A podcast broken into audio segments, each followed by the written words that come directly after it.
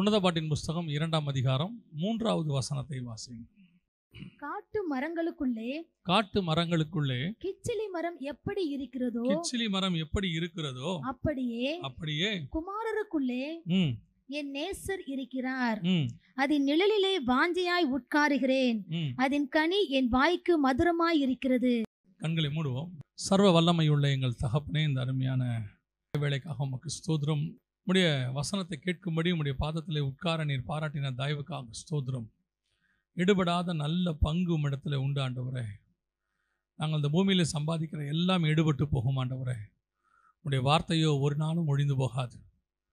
வானமும் பூமியும் ஒழிந்து போனாலும் உடைய வார்த்தை ஒழிந்து போகாது. உம்மிடத்தில் நித்திய ஜீவ வசனங்கள் உம்மிடத்தில் உண்டே. நாங்கள் வேறு யாரிடத்துல போவோம் ஆண்டவரே? அப்படிப்பட்ட நித்திய ஜீவ வசனத்தை வேளையிலே எங்கள் மத்தியிலே நீர் பேச வேண்டுமே நாங்கள் செபிக்கிறோம். உம்முடைய மகிமையுள்ள கரத்தில் எங்களை தாழ்த்துகிறோம். எங்கள் ஆண்டவர் இயேசுவின் நாமத்தில் ஒப்பு கொடுத்து ஜெபிக்கிறோம் எங்கள் ஜீவனுள்ள நல்ல பிதாவே. அல்லேலூயா. 3வது வசனம் சொல்லுகிறது, காட்டு மரங்களுக்குள்ளே கிச்சிலி மரம் எப்படி இருக்கிறதோ அப்படியே குமாரருக்குள்ளே என் நேசர் இருக்கிறார் என்று சொல்லு. உன்னத பாட்டிலே நேசர் என்று சொல்லுவது இயேசு கிறிஸ்துவை குறிக்கிறது. 2வது வசனத்திலே சபையினுடைய மேன்மையை எப்படி உபத்திரவத்திற்கு நடுவில், வேதனைகளுக்கு நடுவில், உலகம் முழுவதும் பாவம் நிறைந்திருந்தாலும் அவைகளுக்கு நடுவில் எப்படி சபையானது தன்னை கரைப்படுத்தி கொள்ளாமல் அந்த உபத்திரவத்துக்கு நடுவில் ஒரு லீலி புஷ்பத்தை போல தேவனுக்கென்று சாட்சி உள்ள வாழ்க்கை வாழுகிறது என்பதற்கான சில காரியங்களை பார்த்தோம். மணவாட்டி சபையே அப்படி இருக்கும் பொழுது தேவன் எப்படி இருக்கிறாராம்? வசனம் சொல்லுது, காட்டு மரங்களுக்குள்ளே கிச்சிலி எப்படி இருக்கிறதோ அப்படி என் நேசர் இருக்கிறார். இந்த காட்டு மரங்கள் எல்லாம் பெரும்பாலும், காட்டு மரம் அப்படின்னா நீங்கள் பார்த்துருப்பீங்கன்னு நினைக்கிறேன், காட்டு மரங்கள் பெரும்பான்மையானவைக்கு முள்ளுள்ளவைகளாக காணப்படும். அதே நேரத்தில் இந்த காட்டு மரங்களிலே பெரும்பான்மையானவைகள் கனி கொடுக்காது. காட்டு மரங்கள் பெரும்பான்மையானவைகள் அது கரடு முரடாக இருக்கும். அவைகளுக்கு நடுவில் ஒரு கனி கொடுக்கக்கூடிய, கிச்சிலி கனி கொடுக்கக்கூடியதான ஒரு மரத்தை போலத்தான் நம்முடைய நேசர், நம்முடைய ஆண்டவர் இயேசு கிறிஸ்துவும் இருக்கிறார் என்று வசனம் சொல்லுகிறது. பல நேரங்களிலே நாம் இயேசுவை முன்மாதிரியாக வைத்திருக்கிறோம். சபைக்கு முன்மாதிரி இயேசு தான். உலகத்தில் வேறு யாரும் முன்மாதிரி கிடையாது. சபை இயேசுவை பார்த்து தான் தெரிந்து கொள்ளுகிறது எப்படி இருக்க வேண்டும் என்று சொல்லி. நாம் எப்படி பரிசுத்தமாய் வாழ்ந்து மனித சாயலிலிருந்து தேவ சாயலாய் மாற வேண்டும் என்பதற்கு அடையாளமே இயேசு தான். அதனால தான் அவர் மனித ரூபம் எடுத்தார், கடைசியாக தேவ சாயலாய் மாறினார். அதே மாதிரி தான் நாமளும் மாறணும். அப்படின்னா நமக்கு அடையாளமாக கர்த்தர் என்ன செய்கிறார்? தன்னுடைய வாழ்க்கையை நியமிக்கிறார். இயேசு இந்த உலகத்தில் வந்து ஞானஸ்தானம் எடுக்க வேண்டியது அவசியம் இல்லை, அவர் எடுக்கிறார். அவர் நம்மை போல பாடு அனுபவிக்க வேண்டிய அவசியம் இல்லை, பாடு அனுபவிக்கிறார். எல்லாவற்றையும் எதற்காக செய்கிறார் என்றால் நமக்கு முன்மாதிரியாக. இயேசு கிறிஸ்துவை எந்த ஒரு பிரமாணமும் கட்டுப்படுத்தாது, எந்த ஒரு பிரமாணத்திற்குள்ளும் அவரை அடக்க முடியாது. காரணம், அவர் தான் பிரமாணங்களை எழுதுகிறவர், அவரை உருவாக்குகிறவர், எல்லாம் அவர் தான் செய்கிறவர். அப்படி இருக்கும் பொழுது அவரே பிரமாணத்துக்கு உட்பட்டு இருக்கிறார். நீங்கள் பார்த்தீங்கன்னு சொன்னால் பிரமாணத்துக்கு உட்பட்டு அவர் எல்லா காரியத்தையும் செய்கிறார். நியாய பிரமாணத்தின்படி அவர் பஸ்கா ஆட்டுக்குட்டியாக இருக்கிறார். அதில் என்னென்னலாம் சொல்லுதோ அவர் நினைச்சார்னா அதை மாற்றி எழுதுறதுக்கு அவருக்கு அதிகாரம் உண்டு. அவர் சொல்கிறார், பூர்வத்தாருக்கு இப்படி சொல்லப்பட்டது, நான் உங்களுக்கு சொல்லுகிறேன். அத்தாரிட்டி. அப்படி இருக்கக்கூடியதான தேவனே தன்னை ஒரு பிரமாணத்துக்கு உட்பட்டவராக அதை நிறைவேற்றி முடிக்கிறார். நியாய பிரமாணத்தை அவமாக்க வரவில்லை, நிறைவேற்றி முடிக்கவே வந்தேன் என்று சொல்லுகிறார். ஒரு பிரமாணத்துக்கு உட்பட்டு இருக்கிறார். அப்படி இருக்கும் பொழுது அவரை பின்பற்றுகிற நமக்கும் சில காரியங்களை கர்த்தர் வைத்திருக்கிறார். அதை ஒரு முன்மாதிரியாக வச்சிருக்கிறார். இயேசு கிறிஸ்துவானவர் எப்படி இந்த பூமிக்குள்ளே நம்மை போல, வசனம் சொல்லுது, அவர் தாமே நம்மை போல எல்லா விதத்திலும் சோதிக்கப்பட்டு. பல நேரத்தில் இயேசு கிறிஸ்து கடந்து வர பாதைகளை பார்க்கும் பொழுது அவர் கடவுளுங்க, அதனால் அவர் செஞ்சிட்டாரு அப்படின்னு ஒரு தாட் வரும். அவர் தேவன், அவர் வந்து அவரால் முடியும், நம்மளால் முடியுமா அப்படின்னு கேட்டிங்கன்னா, புதிய ஏற்பாட்டில் இயேசு செய்த எல்லாவற்றையும் நாம் செய்ய வேண்டும் என்று இயேசு விரும்புகிறார். அதை அவரே சொல்லுகிறார், என்னை விசுவாசிக்கிறவன் நான் செய்த கிரியைகளையும் செய்வான், அதை பார்க்கிலும் அதிகமாகவும் செய்வான் அப்படின்னு தான் அவர் சொல்கிறார். அப்படி இருக்கும் பொழுது இயேசு எப்படி இந்த காட்டு மரங்களுக்கு நடுவிலிருந்து தன்னை ஒரு கிச்சிலி மரம் என்பதை நிரூபிக்கிறார். பல நேரங்களில் நாம் அந்த காட்டு மரங்களோடு சேர்ந்து நாமும் காட்டு மரமாக மாறிடுறோம். ஒரு ஸ்கூலில் காலேஜில் இப்போ இன்றைக்கி இருக்கிற யங்ஸ்டர்ஸ்க்கு இருக்கக்கூடிய பிரச்சனை என்ன அப்படின்னு கேட்டிங்கன்னு சொன்னால், சர்ச்சில் ஆராதனை எல்லாம் இருக்குது. இங்கே இருக்கும்போது எல்லாம் பயங்கர பரிசுத்தவான்கள் தான், நம்ம பிள்ளைகளை வந்து ஒன்றும் சொல்லவே முடியாது. ஆனால் காலேஜுக்கு போகும்போது, ஸ்கூலுக்கு போகும்போது அங்கே இருக்கிற காட்டு மரங்கள்லாம் உட்காந்து கமெண்ட் அடிச்சுட்டு இருக்கோம், பரியாசம் பண்ணிக்கிட்டு இருக்கோம், எல்லாம் செஞ்சுட்டு இருக்கோம். கொஞ்ச நாள் நம்ம பிள்ளைகள் அதுக்கு நடுவில் இருக்கும், கிச்சிலி மரமாகவும் இருக்கும். ஆனால் போக போக போக அந்த காட்டு மரங்கள்லாம் சேர்ந்து நம்ம பிள்ளைகளை என்ன பண்ணிடும், நம்ம பிள்ளைகளை காட்டு மரமாக மாற்றிடும். வீட்டுக்கு வரும்போது நம்ம பிள்ளைகள் பேசுகிற பேச்சு பார்த்திங்கன்னா அவங்க பேசுகிற மாதிரியே இருக்கும். இந்த காட்டு மரங்களுக்கு நடுவில் எங்களால் கிச்சிலி மரமாக இருக்க முடியாது, ரொம்ப கஷ்டம், இதனால் ப்ராக்டிக்கலி முடியாது அப்படின்னு சொல்லி சொல்கிறாங்க. இது உண்மைதானா, அப்படி இருக்க முடியாதா அப்படின்னு சொல்லி பார்த்தீங்கன்னு சொன்னால், அதற்கு ஒரு வசனத்தை கர்த்தர் ஞாபகப்படுத்தினார். எந்த வசனம் அப்படின்னு கேட்டிங்கன்னு சொன்னால், இயேசு சொல்கிறாரு, பரலோக ராஜ்யம் புளித்த மாவுக்கு ஒப்பாக இருக்கிறது. புளித்த மாவுங்கிறது வந்து நெகட்டிவ் பேரபிள், அதாவது புளித்த மாவு பொதுவாகவே பைபிளில் வந்து ஆப்போசிட் விஷயத்துக்கு கர்த்தர் பயன்படுத்துகிறார். உதாரணமாக கள்ள தீர்க்கதரிசிகள், கள்ள போதனை பண்ணுறவங்க, பரிசெயர், சதிசெயர், இவங்களுக்கு தான் கர்த்தர் வந்து புளித்த மாவுன்னு சொல்லுவார், உபதேசத்துக்கு தான் சொல்லுவார், கள்ள உபதேசத்துக்கு. பரிசெயரை குறித்து, ஏரோதை குறித்து, புளித்த மாவை குறித்து எச்சரிக்கையாயிருங்கள் அப்படிம்பார். ஆனால் இந்த இடத்துல கர்த்தர் பரலோக ராஜ்யத்தை புளித்த மாவுக்கு சமானமாக சொல்லுகிறார். பரலோக ராஜ்யம் புளித்த மாவுக்கு சமானமாக இருக்கிறது அப்படின்னா என்ன அர்த்தம்? புளித்த மாவு அப்படிங்கிறது எதை குறிக்குது? ஒருவேளை இங்கே இருக்கிற நமக்கு இந்த புளித்த மாவுக்கான கான்செப்ட் தெரியாமல் இருக்கலாம், இங்கே இருக்கிற நமக்கு. ஆனால் நமக்கு வேற ஒன்று தெரியும், அதுக்கு ஈக்குவலாக சொன்னால் புரிஞ்சுக்கிறதுக்கு சொல்கிறேன். முந்தையெல்லாம் பார்த்தீங்கன்னு சொன்னால், இந்த வீட்டில் நைட்டு படுக்க போகும்போது பாலில் கொஞ்சம் தயிர் ஊற்றிட்டு படுப்பாங்க, மிச்சம் இருக்கிற பாலில். இப்போ இருக்கிறதுல பால் மிச்சம், இப்போ என்ன பண்ணுவாங்கன்னா, மிச்சம் உள்ள பாலில் இந்த பக்கத்து வீட்லேயோ அவங்கத்துலேருந்து உர ஊற்றுவாங்கம்பாங்க. நைட்டில் படுக்க போகும்போது உர ஊற்றுறதுக்கு தயிர் வாங்குறதுங்கிறது ஒரு வேலை, பக்கத்து வீட்டில் போய் வாங்கிட்டு வருவாங்க. அது கொஞ்சம் வயசானவங்களுக்குலாம் தெரியும்னு வச்சுக்கங்களேன். அப்போ அந்த கொஞ்சம் தயிர் ஒரு சின்ன கப்பில் வாங்கி அப்படி ஊற்றுவாங்க, 1 லிட்டர் பால், 1/2 லிட்டர் பாலில் ஊற்றுவாங்க. ஊற்றிட்டா மறுநாள் காலையில் மொத்த பாலும் என்னவா மாறிடும், தயிராக மாறிடும். அந்த தயிரில் இருக்கக்கூடிய புளித்த தன்மைக்கு ஒரு சுபாவம் உண்டு, எல்லா பாலையும் தயிராய் மாற்றுகிற சுபாவம். அதைத்தான் இயேசு சொல்கிறாரு, கொஞ்சம் புளித்த மாவை என்ன பண்ணிடும், 3 படி பாவை என்னவா மாற்றிடும், அப்படியே மொத்தத்தையும் புளிக்க பண்ணிடும். அது பரலோக ராஜ்யத்திற்கு அப்படி ஒரு வல்லமை உண்டுங்கிறார். அதோடைய அர்த்தம் என்னென்னா, பரலோக ராஜ்யத்தினுடைய வல்லமை யாருக்குள்ளே இருக்குதோ, அவங்க கொஞ்சமாக இருந்தாலும் சுற்றி இருக்கிற நிறையா பேரை அவங்க தன்னை போல மாற்றிடுவாங்கன்னு அர்த்தம். அது பரலோகத்தினுடைய வல்லமை. நீங்கள் உங்கள் காலேஜிலேயோ, ஸ்கூல்லையோ, ஆஃபீஸ்லையோ புளித்த மாவை போல நீங்கள் கொஞ்சமாக இருந்தாலும் உங்களை போலத்தான் உங்களை சுற்றி இருக்கிற அத்தனை பேரும் மாற வேண்டுமே ஒழிய நீங்கள் அவர்களை போல மாற முடியாது. மாறலைன்னா உங்ககிட்ட அந்த புளித்த தன்மை இல்லைன்னு அர்த்தம். அது ஒரு ஸ்பெஷாலிட்டி, ஈஸ்ட், அது உங்கள்கிட்ட இருக்கணும். இருந்துச்சுன்னா உங்களை மாதிரி அவங்க மாறிடுவாங்க. கொஞ்ச நாள் தான் நீங்கள் ஸ்ட்ரகிள் பண்ண வேண்டியிருக்கும். எப்படி இருக்குன்னா, கொஞ்ச நாள் ஒதுக்குவாங்க, ஒரு நாள் வரும் உங்கள் பக்கத்தில் ஒரு கூட்டமாக வரும். ஆனால் நீங்கள் கொஞ்சம் தனித்து இருக்க வேண்டி வரும்.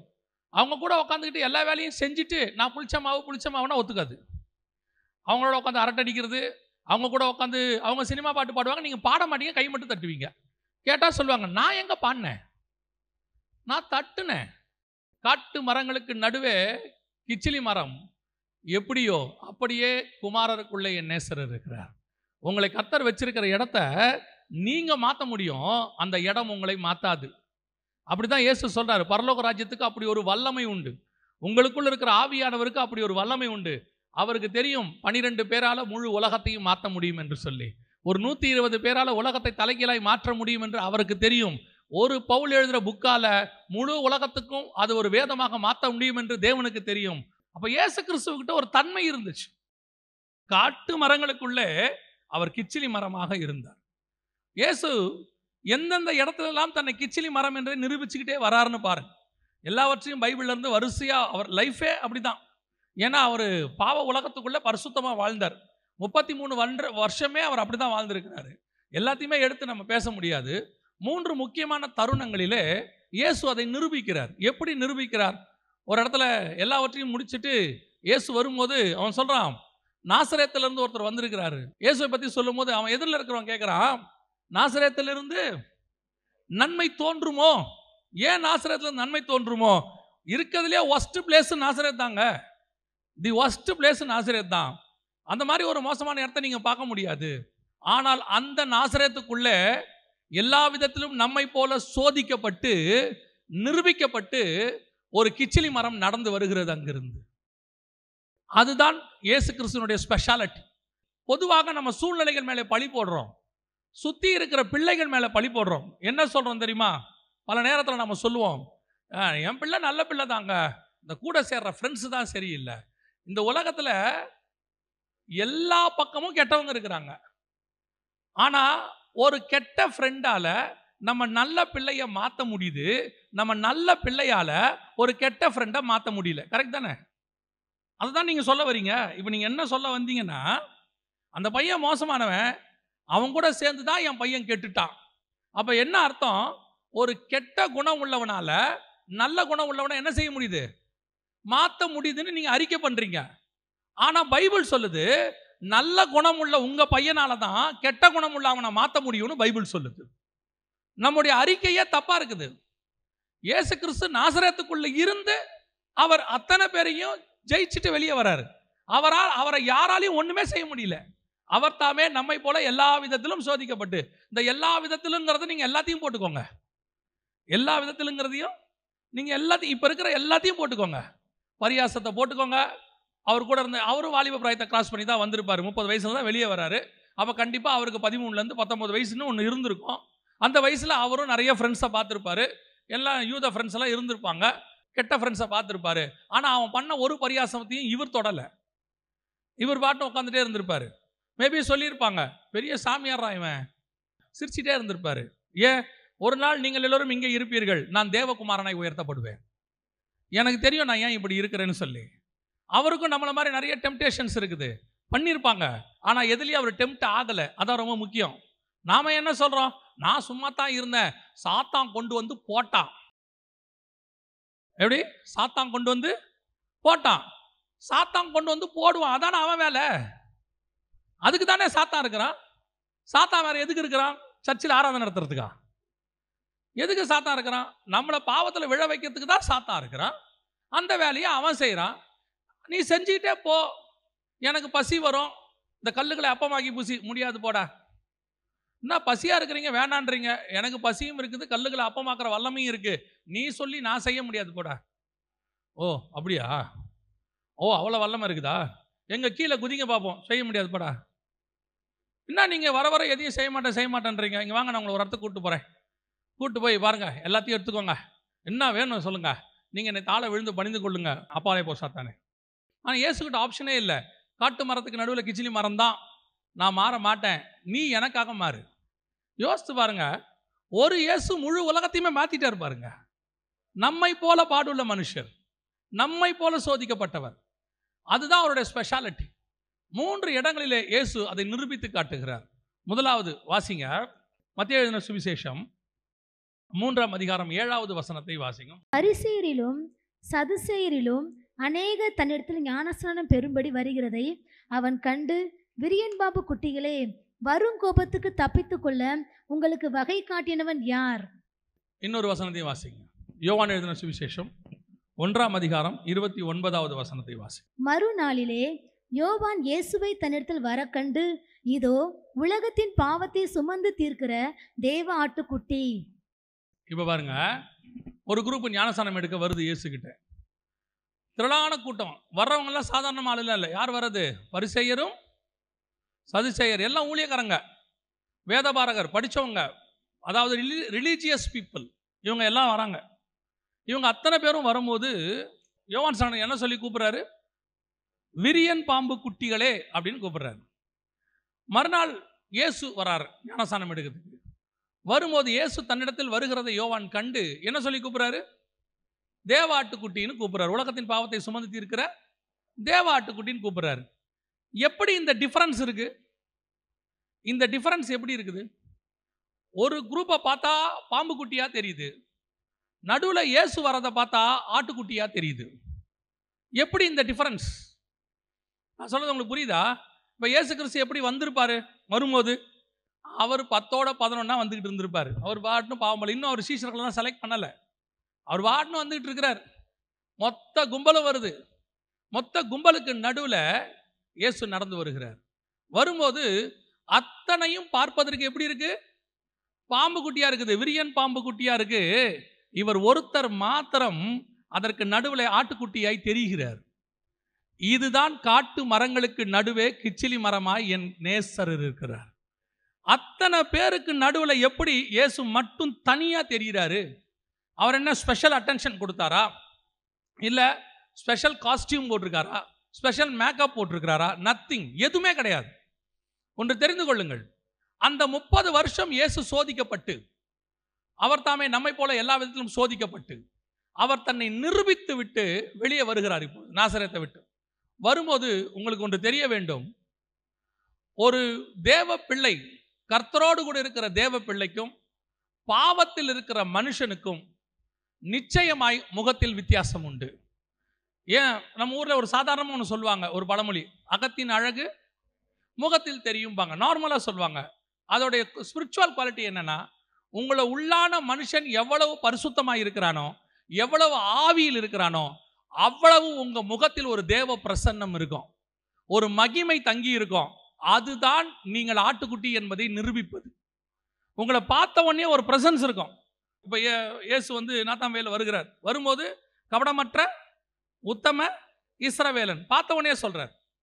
இதில் அப்போஸ் நடவடிக்கைகளில் பரியேசுன்னு ஒருத்தன் வரான். பவுல் உத்து பார்க்குறாரு. உத்து பார்த்து நீதிக்கு பகைஞனே அப்படிங்கிறார்.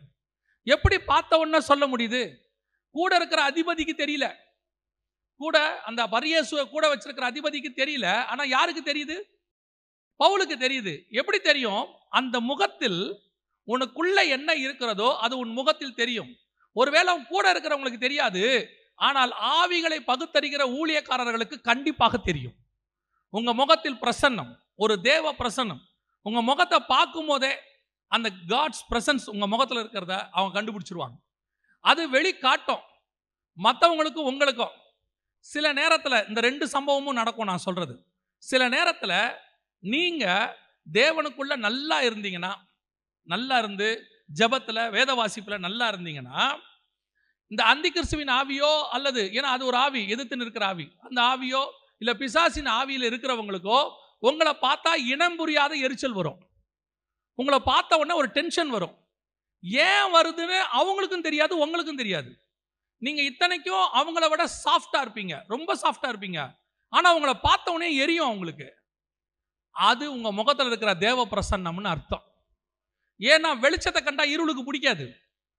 அது ஏன்னுமோ உங்களை இப்போ பாருங்க, திடீர்னு வெளிச்சம் வந்த உடனே அந்த அந்த ஒரு ரூமுக்குள்ளே இருக்கிற பூச்சி குடுக்குடுன்னு ஓடி போய் என்ன செய்யும்? ஒரு மூளையில் ஒளியும் பாருங்க, அதுதான் அது. அதுக்கு காரணம் என்ன? அதுக்கு வெளிச்சம் பிடிக்காது. நீங்கள் வந்து அப்படி தேவ பிரசன்னத்தோட நின்ன உடனே அது முகத்தில் உங்களை பார்த்தோன்னே ஒரு கோபம் ஒன்று வரும். சில நேரத்தில் நான் சொல்கிறது உண்மை, நீங்கள் ஏற்றுக்கொண்டாலும் ஏற்றுக்கொள்ளாவிட்டாலும். சில நேரத்தில் நம்ம பிள்ளைகள் இருக்குல்ல, ஆவிக்குரிய பிள்ளைகள், நம்ம நல்ல வசனத்தில் வளர்த்துருப்போம், நல்லா பாட்டு பாடும், நல்லா கர்த்தருக்குள்ளே இருக்கும். இந்த பிள்ளைங்க ஸ்கூலுக்கு போகும். சில டீச்சருக்கு அந்த பிள்ளையை பிடிக்காது. டீச்சர் யாரும் தப்பாக எடுத்துக்காதீங்க, உண்மை. சில டீச்சருக்கு அந்த பிள்ளைகளை பிடிக்காது. கண்ட உடனே எரிச்சலாக இருக்கும். மற்ற பிள்ளையை விட இந்த பிள்ளையை 2 அடி எக்ஸ்ட்ரா அடிப்பாங்க. எதுக்கு எடுத்தாலும் இந்த பிள்ளையை திட்டுவாங்க. முதல்ல இதைத்தான் வெளியே நிறுத்துவாங்க. ஏன்னு காரணமே புரியாது. அந்த டீச்சருக்கும் தெரியாது. அந்த டீச்சரை கேளுங்க, அவங்க ஒரு வார்த்தை சொல்லுவாங்க, என்னமா தெரியாது, உன்னை பார்த்தாலே எனக்கு எரிச்சலாக இருக்கும்பாங்க. உண்மை, அவங்களுக்கு தெரியாது. ஏன்னா உங்ககிட்ட இருக்கக்கூடிய தேவ பிரசன்னம் அப்படிப்பட்டது. இருளுக்கு உன்னை பற்றி தெரியாது, உன்னை பற்றி கோபம் வரும். 2வது சாட்சி, நீ கர்த்தருக்குள் நிற்கும் பொழுது யோவான் போன்ற கர்த்தருக்குள் சஞ்சரிக்கிற மனுஷனுக்கு உன் முகத்தில் இருக்கிற பிரசன்னத்தை அவர்களால் புரிந்து கொள்ள முடியும். இவன் தேவ மனுஷன் என்று தெரியும். சில நேரத்தில் நான் ஊழியக்காரங்கள்லேயே சொல்லுவேன், சில ஊழியக்காரர்கள் வந்து உட்காந்து அப்படி பேசுவாங்க. அவங்க வந்து உட்காந்த 3வது நிமிஷம் அவங்கக்கிட்ட பேச பிடிக்காது. ஒரு ஸ்பிரிட்டில் வந்து ஒரு டிஸ்டர்பன்ஸ் இருக்கும் நமக்கு. அவங்கக்கிட்ட பேசவே பிடிக்காது. ஒரு 5 நிமிஷத்துக்கு மேலே அவங்கக்கிட்ட பேச முடியாது. அவங்களும் பார்த்தீங்கன்னா அந்த 5 நிமிஷமும் ஸ்பிரிச்சுவலாக பேசியிருக்கவே மாட்டாங்க. கன்ஃபார்மாக ஸ்பிரிச்சுவலாக பேச மாட்டாங்க. ஏதாவது ஒரு வேர்ல்டியாக இருக்கும், இல்லாத ஒரு அன்வான்டாக இருக்கும், இப்படி தான் பேசுவாங்க. எப்படா இவங்க ஏஞ்சி போவாங்கன்னு இருக்கும். அதே நேரத்தில் சில ஆட்களோடு கூட நீங்கள் உட்காந்து பேசுங்க, மணிக்கணக்கில் நம்மளால் உட்காந்து வேதத்தை பேச முடியும். மணிக்கணக்கில் வசனம் பேச முடியும். அவங்க போனாங்கன்னா நமக்கு வருத்தமாக இருக்கும், இன்னும் கொஞ்சம் நேரம் பேசியிருக்கலாமே, இன்னும் கொஞ்சம் நேரம் இவங்க இருந்திருக்கலாமே, இன்னும் கொஞ்சம் நேரம் செய்தி கொடுத்துருக்கலாமே, இன்னும் கொஞ்சம் நேரம் இவங்க ஆராதனை நடத்தியிருக்கலாமே. காரணம் என்ன? அவருக்குள்ள இருக்கிறதான அந்த தேவ பிரசன்னம். மற்ற காட்டு மரங்களுக்கு நடுவே இது வித்தியாசமாக தெரியும், மற்ற எல்லாரை விட இது டிஃப்ரெண்ட்டாக தெரியும். எத்தனை பேர் பாட்டு பாடட்டும், சாரால் நவரஜோமா பாட்டுக்கு இருக்கிற டிஃப்ரெண்ட்டே தனி தான். அது அப்படியே தனியாக தெரியும். அந்த பாட்டு யார் பாடினாலும் பிரசன்னமாக இருக்கும். அதான் ப்ளஸ் பாயிண்ட். நீங்கள் சாரால் நவரஜோமா பாட்டை தனியாக உட்காந்து கேட்டு பாருங்கள், மற்ற அத்தனை பேர் குரலில் இருக்கிற ப்ரெசன்ஸை விட அவங்க குரலில் இருக்கிற தெய்வீகத்தினுடைய அந்த மகிமை, ஆவிக்குரிய ப்ரெசன்ஸ் வேறு யார் குரலையும் இருக்காது. அதுதான் காட்டு மரங்களுக்கு நடுவே கிச்சிலி மரம். அதே மாதிரி தான் ஊழியக்காரங்களுக்குள்ள, நல்லா செய்தி கொடுக்குறவங்களா இருக்கட்டும், ஆராதனை நடத்துகிறவங்களா இருக்கட்டும், மற்றவர்களை பார்க்கிலும் அவர்கள் தனித்து தெரிவார்கள். காரணம், அவர்கள் காட்டு மரங்களுக்கு நடுவே கிச்சிலி மரம். இயேசு கிறிஸ்து அப்படி நடந்து வரும்போது இவங்க எல்லாமே தேவப்பிள்ளை தான். இப்போ அத்தனை பேருமே ஞானஸ்நானம் எடுக்க தான் வரான், யாருமே இங்கே பாவி கிடையாது. அதான் ரொம்ப முக்கியம். அத்தனை பேருமே பாவத்தை அறிக்கையிட்டு ஞானஸ்நானம் எடுக்க வரவன் தான்.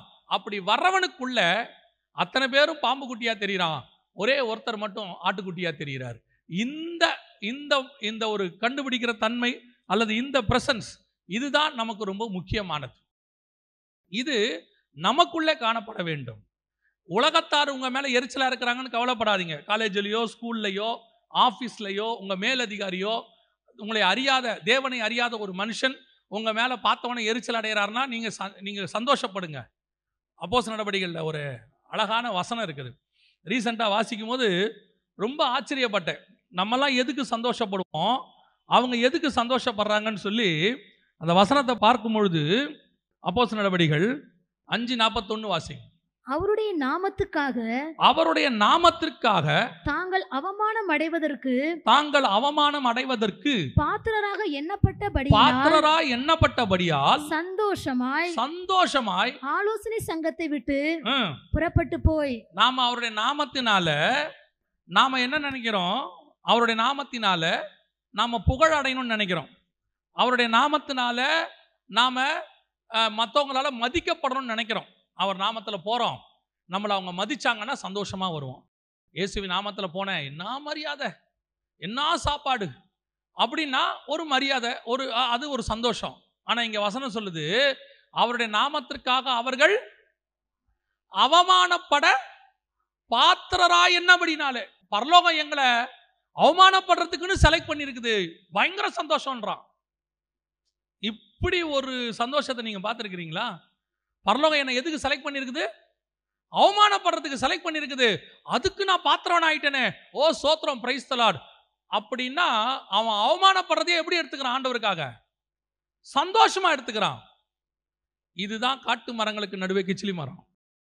நீங்கள் இருக்கிற இடத்துல உங்களை அவமானப்படுத்துகிறார்களா? பரலோகம் உங்களை பாத்திரமாக எண்ணி இருக்கிறது. எல்லாரும் அவமானப்படுறதுக்கு பரலோகம் அனுமதி கொடுக்கறதில்ல. எல்லாரும் பவுலை போல அடிபடுவதற்கு பரலோகம் அனுமதி கொடுக்கறதில்ல. எல்லாரும் யோபுவை போல சோதிக்கப்படுவதற்கு பரலோகம் அனுமதி கொடுப்பதில்லை. எல்லாரையும் நெருப்புல தூக்கி போடுவதற்கு பரலோகம் அனுமதி கொடுப்பதில்லை. பரலோகத்தில் அதுக்கு முன்னாடி தீர்மானம் பண்றாங்க, உத்தமனும் சன்மார்க்கனும் நீதிமான் ஒருவனும் இல்லை. யார்? யோபு. அப்ப அவனை செலக்ட் பண்ணு. பரலோகம் உட்காந்து செலக்ட் பண்ணுது. எனக்காக பாடுபட பவுலை செலக்ட் பண்ணு. சும்மா அவமானப்பட முடியாது, பரலோகம் செலக்ட் பண்ணணும், அப்பாயின்மெண்ட் ஆர்டர் கொடுக்கணும். நீ உன்னுடைய ஸ்கூல்ல, காலேஜில், ஆஃபீஸ்ல எல்லாருக்கும் முன்பாக கிறிஸ்துவின் நிமித்தம் அவமானப்படுகிறாயா? சில நேரத்தில் நம்ம பிள்ளைகள் இந்த நகையை கழட்டியிருக்கோம். சர்ச்சு ஸ்கூலுக்கு போகும், காலேஜுக்கு போகும், எல்லா பிள்ளையும் போட்டிருக்கோம். போடும்போது நம்ம பிள்ளை நகை போடாததை சில நேரத்தில் அப்படி குத்தி காட்டுவாங்க. இல்லை சில நேரத்தில் கொஞ்சம் கௌரவ குறைச்சல நினைப்பாங்க. அப்போ நம்ம பிள்ளைகள் நினைக்கும், நான் நகை போடாததுனால தானே இப்படி நினைக்கிறாங்க அப்படின்னு சொல்லி. அப்போ வந்து வீட்டில் அது நினைக்கும், எனக்கும் நகை போட்டால் நல்லா இருக்குமோ அப்படின்னு. நான் நகை போடணும் போட வேணாம், அந்த கான்செப்டுக்கே போகல. ஆனால் நீ போடாததுனால அவமானப்படுத்தப்படுகிறாய். இல்லை, பரலோகம் உன்னை செலக்ட் பண்ணியிருக்குதுன்னு அர்த்தம். அது பரலோகம் உன்னை செலக்ட் பண்ணினா அப்படி வச்சிருக்குது. நீ பாத்திரமாக எண்ணப்பட்டபடினால். சில நேரத்தில் நல்ல ஆவிக்குரிய தன்மை இருக்கும், படிப்பு வராது. எல்லா பிள்ளையும் நல்லா படிக்கும், நான் பிலிவர்லாம். இவன் பைபிள் நல்லா படிப்பான், பாட்டை மொத்தமாக பாடுவான், ஆனால் ஃபார்முலா வராது. முழு பாட்டையும் மொத்தமாக பாடுவான், ஃபார்முலா வராது. 119 சங்கீதத்தை கூட முழுசா சொல்லிடுவான், 5 லைன் அவனால் எழுத முடியாது எக்ஸாமில். ஏன் என்னால் முடியல? அவன் சொல்லுவான், என்ன பெரிய ஜபான்னு போற, 35 மார்க்கு மேலே வாங்க மாட்டேற, இன்னும் அவங்க ஏசுநாதர் மார்க் கொடுக்கலையாம்பான். அவமானமாக இருக்கும். இதை பார்த்தோம் நம்ம என்ன நினைக்கணும் தெரியுமா? ஐயோ மார்க் வாங்க முடியலையே, பேசாமல் நம்ம ரொம்ப காலேஜ் விட்டு நின்றுடலாமா? இல்லை இல்லை இல்லை, அவனுக்கு ஆண்டவர் மனப்பாடம் பண்ணுறதுக்கு வேற ஒன்று கொடுத்துருக்காரு. கர்த்தர் எனக்கு மனப்பாடம் பண்ணுறதுக்கு வேற ஒன்று கொடுத்துருக்கிறாரு. அவன் மனப்பாடம் பண்ணி நாளைக்கு ஒரு கம்பெனியில் பெரிய லெவலில் போய் சம்பாதிப்பான். நான் மனப்பாடம் பண்ணி நாளைக்கு ஒரு பெரிய கூட்டத்துக்கு ஆசீர்வாதமாக நின்று பேச வேண்டிய காலம் ஒன்று வரும்.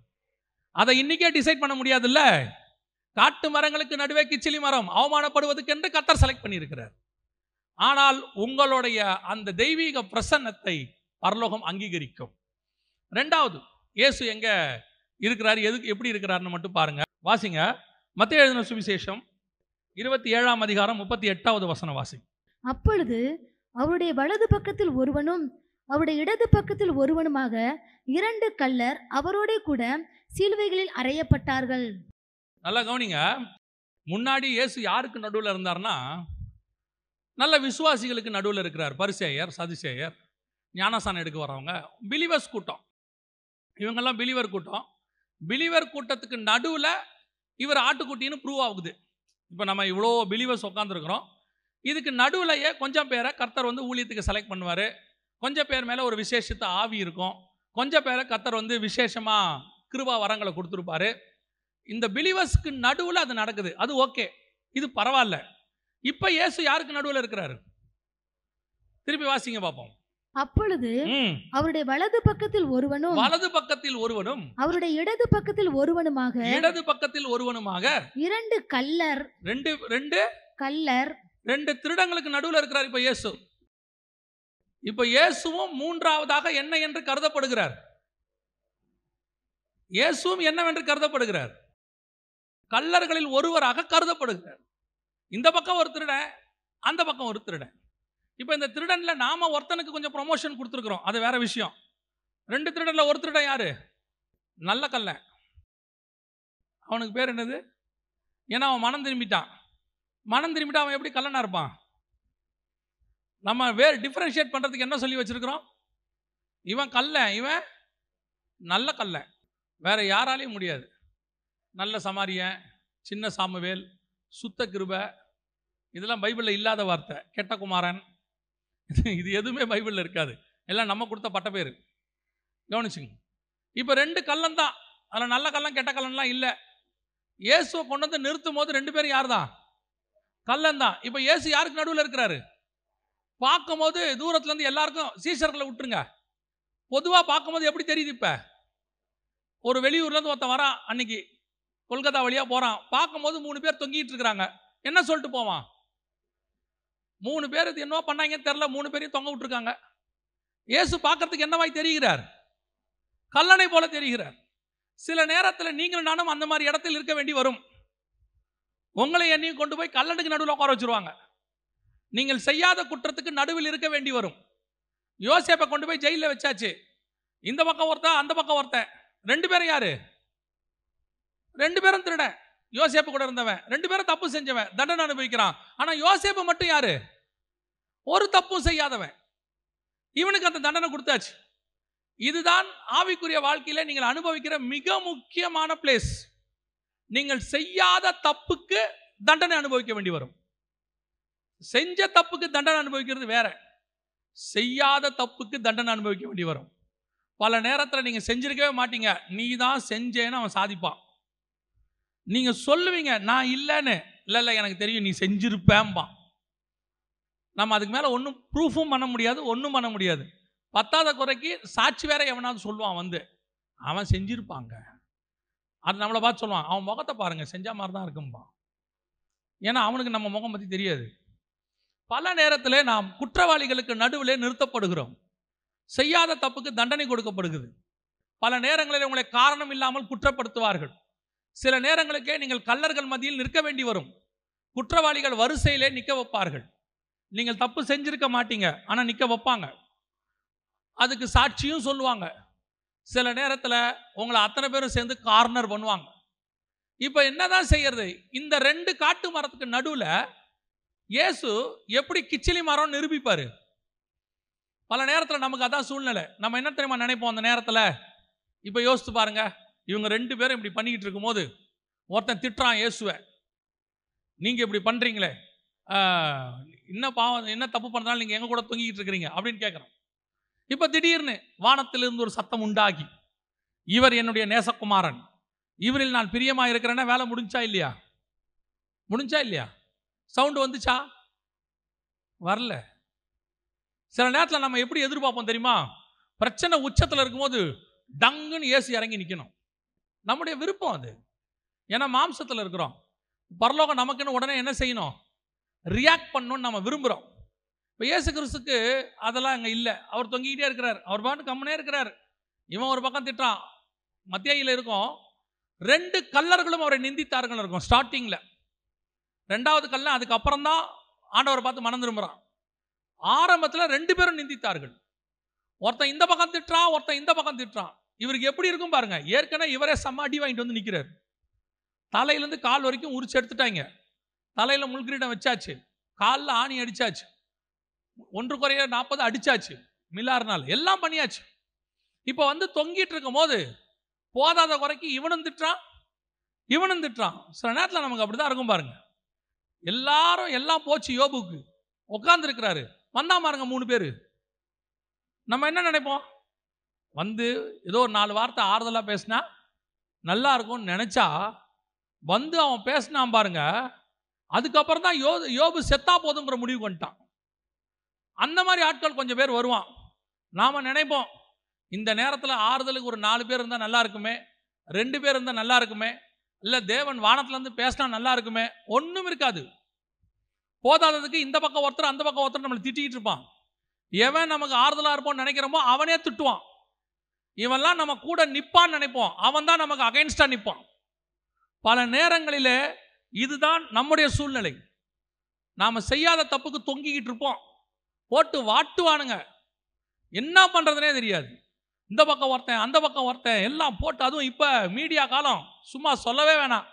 ஃபோன் இருக்குது, வாய் இருக்குது, என்ன பண்ணுறதுன்னு தெரியல. வீடியோ போடு, சும்மா தானே இருக்கும், போட்டு விடு, வீடியோவை திட்டி விடு அப்படின்ட்டு. இப்போ இயேசு என்னத்தை வச்சு நிரூபிக்கிறது?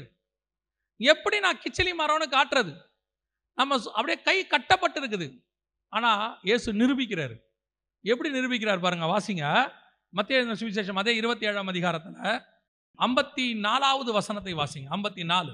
100க்கு அதிபதியும் அவனோட கூட இயேசுவை காவல் காத்திருந்தவர்களும் பூமி அதிர்ச்சியையும் சம்பவித்த காரியங்களையும் கண்டு மிகவும் பயந்து, மெய்யாகவே இவர் தேவனுடைய குமாரன் என்றார்கள். 3 பேர் கல்லனா தான் தொங்குறாங்க. இந்த பக்கமும் கல்லன், இந்த பக்கமும் கல்லன் தான். பார்க்கறதுக்கு நானும் கல்லனை போல தான் இருக்கிறேன். ஆனால் எனக்காக ஒரு சம்பவம் நடக்கும், எனக்காக பரலோகம் ஒரு காரியத்தை செய்யும். அந்த காரியத்தின் மூலமாக ஒரு நாள் நான் நிரூபிக்கப்படுவேன், நான் தேவனுடைய குமாரன் என்று சொல்லி. அதை நிரூபிக்க வேண்டிய அவசியம் என்னதில்லை. மனசில் ஒன்று வச்சுக்கோங்க, நீங்கள் கர்த்தருக்குள்ள ஒழுங்காக இருந்தீங்கன்னா எவன் உங்களை பற்றி எதை சொன்னாலும் கவலைப்படாதிருங்கள். காரணம், பொய் சொல்கிறவனுக்கு ஒரு நாள் தான் வேலை. ஆனால் உண்மையை சொல்கிற ஆண்டவர் ஒரு நாள் இறங்கி உனக்காக கிரியை செய்யாமல் போகவே மாட்டார். உனக்காகவும் எனக்காகவும் யுத்தம் பண்ணுகிற ஒரு நிச்சயம் உண்டு. என்ன இவங்க பேசும்போது அவர் பார்த்துக்கிட்டு இருப்பார். பூமியின் ராஜாக்கள் ஏகமாய் கூடி ஆலோசனை செய்வார்கள். கர்த்தர் அவர்களை பார்த்துட்டே இருப்பார். பேசுங்கடா, என்ன பேசுவீங்க, பேசுங்க. சீமேயி தாவீதை பேசும்போது கர்த்தர் பார்த்துக்கிட்டே இருக்கிறார். பேசு சீமேயி, நீ பேசு. அப்புறம் என்ன ஆகும்? ஒரு நாள் சாலமோன் வருவான். உன்னை கொல்றமா இல்லையான்னு மட்டும் பாரும்பார். நடந்துச்சா இல்லையா? அதான் உண்மை. தேவன் ஒரு நாள் உனக்காக யுத்தம் செய்வார். ஒரு நாள் அவங்க 2 பேரை கொல்றாராங்கிறது நமக்கு அவசியமே இல்லை. உன்னை தேவனுடைய குமாரன் என்று கர்த்தர் உயர்த்தி மேலே கொண்டு வருவார். இந்த 2 பேர் யோசேப்பு கூட இருந்தான். அந்த 2 பேர் என்ன ஆனாங்கன்றது நமக்கு முக்கியம் இல்லை.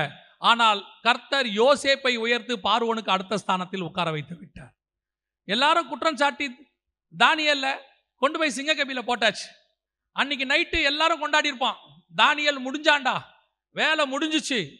இன்றைக்கும் அப்படிதான். சில ஊழியக்காரங்களை பற்றி அப்படி வீடியோ போட்ட உடனே எல்லாருக்கும் சந்தோஷம். ஒரு ஊழியக்காரர் சொன்னார், ஒருத்தர் வீடியோவை பார்த்துட்டு, இதோட இவர் ஊழியம் முடிஞ்சுங்க அப்படின்னாரு. நான் நினச்சேன், அந்த ஊழியக்காரர் முடிஞ்சாருன்னா கூட நியாயம், ஊழியம் முடிஞ்சிச்சுன்னா நியாயம் இல்லை. ஏன் தெரியுமா? ஊழியத்தை கொடுத்தது கர்த்தர். முடிக்கணுமா முடிக்க வேண்டாமாங்கிறது டிசைட் பண்ண வேண்டியது அவர். அபிஷேகம் பண்ணவர் அவர். இவங்க யாரு டிசைட் பண்றது ஊழியத்தை முடிக்கிறத? அபிஷேகத்துக்கு ஒரு வல்லமை இருக்குது. அதாவது கர்த்தர் உங்களை சாதாரணமாக ஊழியத்தை கூப்பிடுவாரு, நமக்கு அந்த ஸ்பிரிச்சுவல் பவர் தெரியாது. எப்படி தெரியுமா? ரீசெண்டாக ஆண்டவர் வசந்த படிக்கும்போது சொல்லி கொடுத்தார். தாவீது 1 ராஜாக்கள் 1ஆம் அதிகாரத்தில் இருக்குது. தாவீது சாலமோனை ராஜாவாக சொல்றாரு, வேற ஒன்றும் சொல்லலை. நாத்தானை கூப்பிட்டு சொல்றாரு, நீங்கள் சாலமோனை ராஜாவாக அபிஷேகம் பண்ணுங்கன்ற சொல்றார். இவங்க போய் கழுத்து மேலே உட்கார வச்சு சாலமோனை கூட்டிட்டு வர்றாங்க. வேற ஒன்றும் செய்யல, இன்னும் சாலமோன் ஆட்களை சவதரிக்கல, யுத்தத்துக்கு போல ஒண்ணுமே செய்யல. வசனம் அடுத்து சொல்லும், சாலமோன் ராஜாவானான் என்று கேள்விப்பட்டு அத்தோனியாவும் அவன் கூட இருந்த பிரபுக்களும் கழுதையின் மேல் ஏறி ஆளுக்கு ஒரு பக்கம் ஓடி போனார்கள். சாலமோன் என்னையா பண்ணா? மிரட்டினானா? ராஜாவாயிட்டேன்னு வீடியோ போட்டானா? எல்லாரையும் கொல்ல போறேன்னு சொன்னானா? ஒன்றும் சொல்லல. சாலமோன் ராஜாவானான் என்று கேள்விப்பட்டு, அதுதான் அபிஷேகம். உன்னை ராஜாவை ஆக்குனாலே அடுத்தவனுக்கு பயம் வந்துடும். ஏன்னா உன் அபிஷேகத்தின் மேல கர்த்தர் அப்படி ஒரு வல்லமையை வச்சிருக்கிறார். நீ பயமுறுத்த வேணாம், உன் அபிஷேகத்தின் வல்லமை. யோவான் ஸ்நானகன் மேல இருந்த அபிஷேகம் ஏரோது பயந்திருந்தான். எலியாவின் மேல் இருந்த அபிஷேகம் ஆகாப்பு பயந்திருந்தான். அப்போஸ்தலர்கள் மேல் உள்ள அபிஷேகம் பிரதான ஆசாரியர்கள் பயந்திருந்தார்கள்.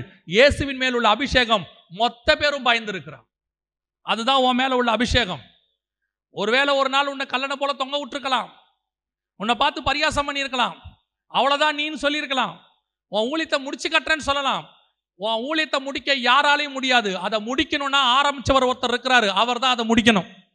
அந்த வல்லமை அவருக்கு மட்டும்தான் உண்டு, வேற யாருக்கும் கிடையாது. காரணம், அபிஷேகித்தவர் வல்லமை உள்ளவர். அப்போ இன்னைக்கு நிரூபிச்சு காட்டுறாரு. கொஞ்ச நேரம் தான் பேசிக்கிட்டே இருக்கான் ரெண்டு பேரும், ஒவ்வொன்றா நடக்குது. இடி மின்னல். அந்த வசனம் திருப்பி வாசிங்க பார்ப்போம். 27ஆம் அதிகாரம் 54வது வசனத்தை. 100க்கு அதிபதி அவனோட கூட இயேசுவை காவல் காத்திருந்தவர்களும் பூமி அதிர்ச்சியையும் சம்பவித்த காரியங்களையும் கண்டு மிகவும் பயந்து மெய்யாகவே இவர் தேவனுடைய குமாரன் என்றார்கள். பரலோகம் செய்யற காரியத்தை பார்த்து பயப்படணும், பயப்படுவாங்க. ஆனா அவங்க செய்யும் போது கர்த்தர் பார்த்துக்கிட்டே நிற்பார் பொறுமையா. அடிச்சாச்சு, தொங்க விட்டாச்சு, பேசி முடிச்சிட்டீங்களா? பேசி முடிச்சாச்சு, இப்போ நான் ஸ்டார்ட் பண்ணுறேன் பாருங்க. எவ்வளோ பேசுனீங்க என் பையனை பற்றி, எவ்வளோ பேசுனீங்க என் மகளை பற்றி. அவன் ஏதோ சாதாரணமாக வீட்டில் இருக்கிறான், சாதாரணமாக ஒரு சின்ன ஊழியம் பண்ணுறான், சாதாரணமாக ஏதோ வீட்டுக்குள்ளே இருக்கிற அடுப்பாங்கரைக்குள்ளே இருக்கிற மகன் நினச்சிங்களா? அவள் என்னால் அபிஷேகம் பண்ணப்பட்டவள், அவளுக்கென்று நான் வழக்காடுவேன். என் பிள்ளைகளை பேசுகிற அதிகாரம் ஒருத்தருக்கும் கிடையாதுன்னு கர்த்தர் வச்சிருக்கிறாரு. பேசுற வரைக்கும் பார்ப்பாரு, அப்புறம் உனக்காக பரலோகம் ஒன்று செய்யும். அது பூமி அதிர்ச்சியா, அல்லது அக்கினியா, அல்லது பெருங்காற்றா, அல்லது பெருவெள்ளத்து இறைச்சலா, எதை பத்தின்னு யோசிக்காதீங்க. எனக்காக பரலோகம் ஒரு வழக்காடும். அந்த வழக்கு என் மேல் பயத்தை கொண்டு வரும். அந்த அபிஷேகத்தை கர்த்தர் என் மேல் வச்சிருக்கிறாரு. இதுதான் கர்த்தர் நமக்கு கொடுத்திருக்கிற உத்தரவாதம். நாம ஒருவேளை நிறைய காட்டு மரங்களுக்கு நடுவில் இருப்போம், அதையும் தாண்டி கள்ளர்களுக்கு நடுவில் இருப்போம், குற்றவாளி கூண்டில் இருப்போம். நம்மளை பேசுறதுக்கு வாய்ப்பு இருக்காது, ஏன்னா எதுவுமே பேச முடியாத சிச்சுவேஷன். சில நேரத்தில் கர்த்தர் சொல்வார், நீ பேசாத நான் பேசுகிறேன் பாரு, நீ ஒன்றும் பண்ணாத, இறையாதே, அமைதலாக இருப்பார், புலம்பாத, அமைதியாக இரு, நான் பார்த்துக்கிறேன் பாரு. நாம் மட்டும் அமைதியாக இருந்துட்டால் போதும். பேசுறதுக்கெல்லாம் கவுண்டர் கொடுக்காதீங்க. உங்களை பற்றி யார் அதை பேசுகிறாங்க இதை பேசுகிறாங்க திருப்பி சரிக்கு சமமாக பேசாதீங்க. நீங்கள் பேசிட்டீங்கன்னா கர்த்தர் உங்களுக்காக பேச மாட்டார், ஏன்னா நீங்களே பேசி முடிச்சிட்டீங்க. நீங்கள் அமைதியாக இருங்க. நான் ஒரே ஒரு காரியத்தை தான் என் வீட்டில் கற்றுக்கொண்டேன், என்ன தெரியுமா? நாம் சும்மா இருந்தால் பரலோகம் நமக்காக கிரியை செய்யும். நாமளே கிரியை செய்யணும்னு முடிவு பண்ணால் பரலோகம் ஓரமாக நின்று பார்க்கும், நீ என்ன பண்ணணுமோ பண்ணணும்னு சொல்லிடும். அமைதியாக இருந்து தோற்று போனவங்க யாருமே கிடையாது. பரலோகம் நமக்காக வழக்காடும், இறங்கி வேலை செய்யும். ஐயோ அவங்க அநியாயமாக பேசுகிறாங்க, பேசட்டும். என்னை ஒழிச்சு கட்டுறேன்னு சொல்கிறாங்க, சொல்லட்டும். வேலையை விட்டு தூக்குறேங்கிறாங்க, சொல்லட்டும். வேலையை விட்டு தூக்கிட்டாங்க, தூக்கட்டும். அடுத்து இதை விட பெரிய வேலையை கொடுத்து அவனை கொண்டு வந்து வா முன்னாடி நிற்க வைக்க கர்த்தர் வல்லமை உள்ள தேவனாக இருக்கிறார். தேவன் நினைச்சார். இப்போ பாருங்க, போர்த்திபார் தூக்கி உள்ள போட்டாச்சு. போர்த்திபார்னா ஜெயிலர், தூக்கி உள்ள போட்டார். எங்க வீட்லயா இப்படி பண்ண, இந்தா உள்ள போ, எவன் உன்னை வெளியே எடுக்கிறான்னு பார்க்குறேன். ஓ அப்படியா, என்னை மீறி உன்னை ஒருத்தர் வெளியே எடுக்க முடியுமா? ஓ அப்படியா, போட்டாச்சா, வேலை முடிஞ்சா போர்த்திபார் வீட்டில் போய் தூங்கிட்டீங்களா? இப்போ நாளைக்கு காலையில் நீங்கள் யோசேப்பை பார்க்க வாங்க. நான் ஏன் வரணும்? நீ வாடா. எதுக்கு வரணும்? அரிசி வேணும்னா வா. யோசேப் எங்கே இருக்கிறாரு? பார்வோனுக்கு பக்கத்தில் உட்காந்துருக்காரு. போர்த்திபார் போய் பார்க்குறாரு, இவன் எப்படி அங்கே போனா? உனக்கு ஜெயிலில் வைக்கிறதுக்கு 4 நாள் ஆகும், நான் மேலே உட்காரத்துக்கு 1 நாள் நைட்டு போதும், கொண்டு போய் மேலே உட்கார வச்சிருவேன். நான் ஆடு மேய்க்கிறவனை புள்ளி மேய்கிறவனை ராஜாவா உட்கார வைக்க தேவனால் முடியும், ராஜாவாய் உட்கார்ந்திருக்கிறவனை புள்ளிமைய வைக்கவும் என்னால் முடியும். நான் சர்வ வல்லமை உள்ள தேவன் என்று கர்த்தர் சொல்லுகிறார். அந்த தேவன் இன்னும் உன்னோட இருக்கிறார். உனக்கு எதுக்கு கவலை? அவன் என்ன செய்யறான்? பேசத்தானே செய்யறான், அவ்வளவுதானே செய்யறான், அவனால் அவ்வளவுதான் முடியும். புரியுதா? சில நேரத்தில் அந்த பேசுறான்ல, நிறைய பேர் செய்ய மாட்டான், ஏன்னா அவனால செய்ய முடியாது, அதனால தான் பேசுறான். நான் செஞ்சிருவேன் பார்த்துக்கம்பான். சரி, நீ செய் பார்ப்போன்னா செய்ய மாட்டான். சிலர் நம்ம பார்த்துக்கிட்டே இருக்கணும், பேசக்கூடாது. ஏன்னா நீ பேச மாட்டேன்னா நீ பேசுவ, நான் செய்வேன். ஒரு இடத்துல ஒரு பாஸ்டரை அந்த ஏரியாவில் இருக்கிறவங்க ரொம்ப டார்ச்சர் பண்ணிட்டாங்க. சர்ச்சை நடத்த விடாமல் ரொம்ப டார்ச்சர். அந்த ஏரியாவில் இருக்கிற ஒரு பெரிய போலீஸ் ஆஃபீஸர் வந்துட்டார். வந்துட்டு சபையெல்லாம் இங்கே நடத்தக்கூடாது, எல்லாத்தையும் அடித்து உடைச்சிருவேன், ஜாக்கிரதை அப்படின்னு கத்தினார்.